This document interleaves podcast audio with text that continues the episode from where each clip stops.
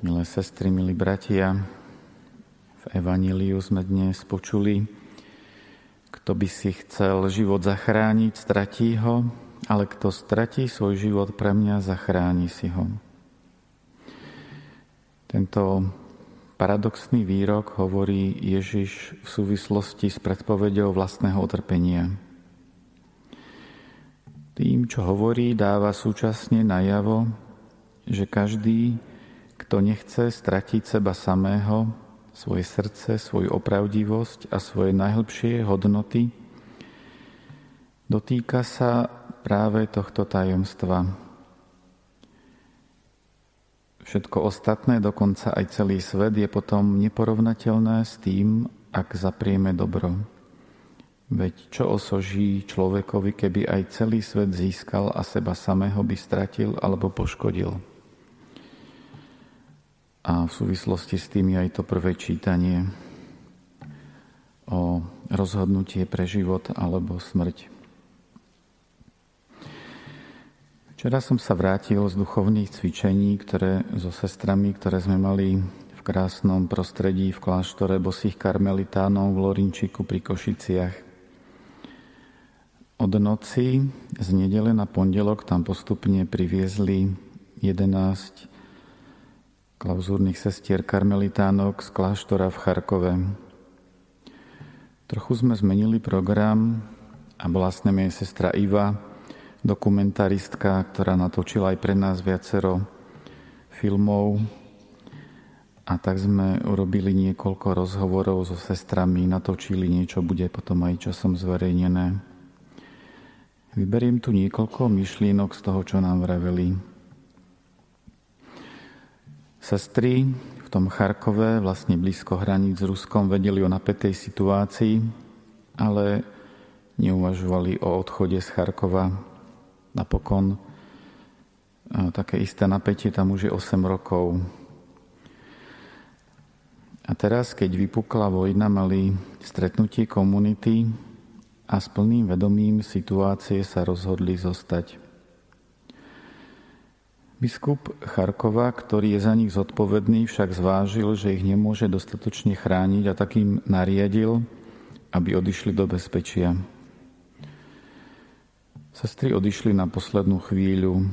O hodinu neskôr by to už nebolo možné. Keď sme sa ich pýtali, čo je pre nich najťažšie, odpovedali veľmi podobne.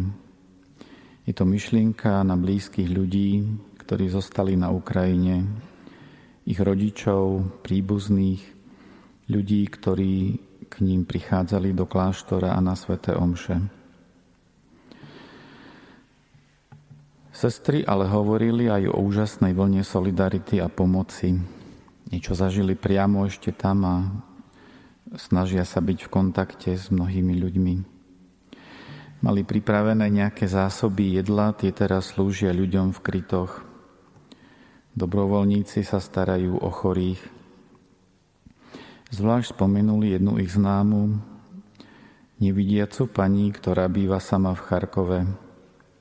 Nebola schopná zísť do krytu, tak ju tam ľudia znášali a ona povedala, že za celý svoj život nezažila toľko dobra ako teraz. A uvádzali mnohé podobné svedectvá. Z Charkova šli autami 30 hodín. Niektoré sestry kvôli tej situácii nespali už niekoľko dní. A ich federácia karmelitánok, do ktorej patria aj naše sestry na Slovensku, aj tu nedaleko v Detve, v Košiciach, aj v Čechách, ohlásila na sobotu pôst a modlitbu. Sestra Mária Ľudmila nám povedala, že po rozdelení aut v ich aute nebolo žiadne jedlo. Mysleli si, že si niečo kúpia na benzínkach, ale tie boli už zatvorené a ani v obchodoch už nič nebolo. Tak si povedali, že to je dobrý spôsob, ako sa môžu v pôste spojiť s ostatnými sestrami. Prišli, prešli prakticky celú Ukrajinu a nepretržite sa modlili. Keď sa k ním dostali správy o bojoch v Charkove, modlili sa ruženec za Charkov. Potom počuli správy o bojoch v Kieve, tak sa modlili za Kiev. Celou cestou sa takto modlili. Mali pocit, ako by boli s tými, ktorí potrebovali podporu na boisku. Vojaci tam boli svojimi telami a oni svojou modlitbou. Nezabudali však pripomínať, že sa rovnako modlia aj za ruských vojakov. Bolo by zlé šíriť nenávisť. Po ceste sa modlili aj breviár a v nedeľu v breviári v rámci posvetného čítania sa čítal, aj my sme to čítali, začiatok knihy Job. Sestry si pri počúvaní tohto úrivku uvedomili, že je to o nich, o situácii v ich krajine.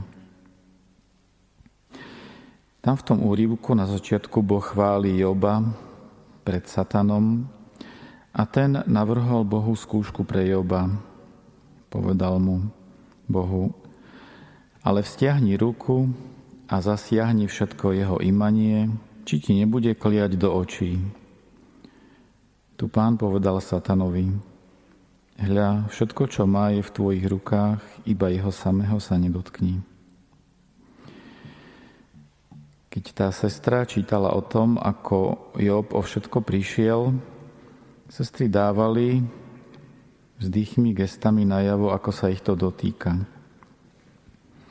A keď prišli k správe o tom, že zomreli všetky Jobové deti, sestry začali plakať.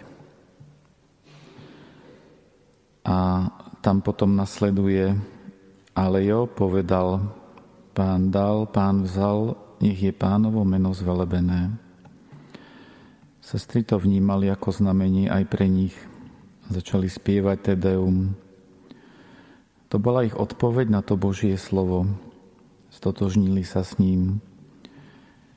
Je to pán a toto je jeho dielo. To on dovolil, aby sa toto s nimi dialo. A oni chcú zvelebovať jeho meno podobne ako Job.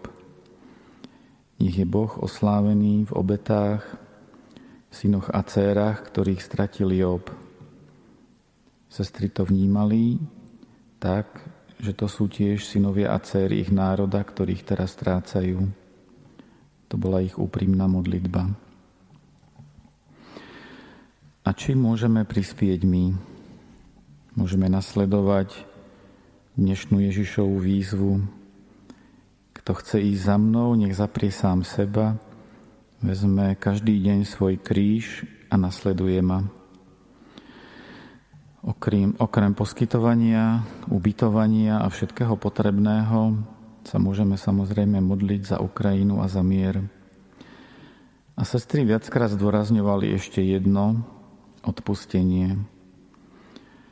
Keď úprimne zápasíme o odpustenie vo vzťahoch k tým, ktorí nám ublížili, očistujeme svoje srdcia, otvárame ich Božiemu pokoju.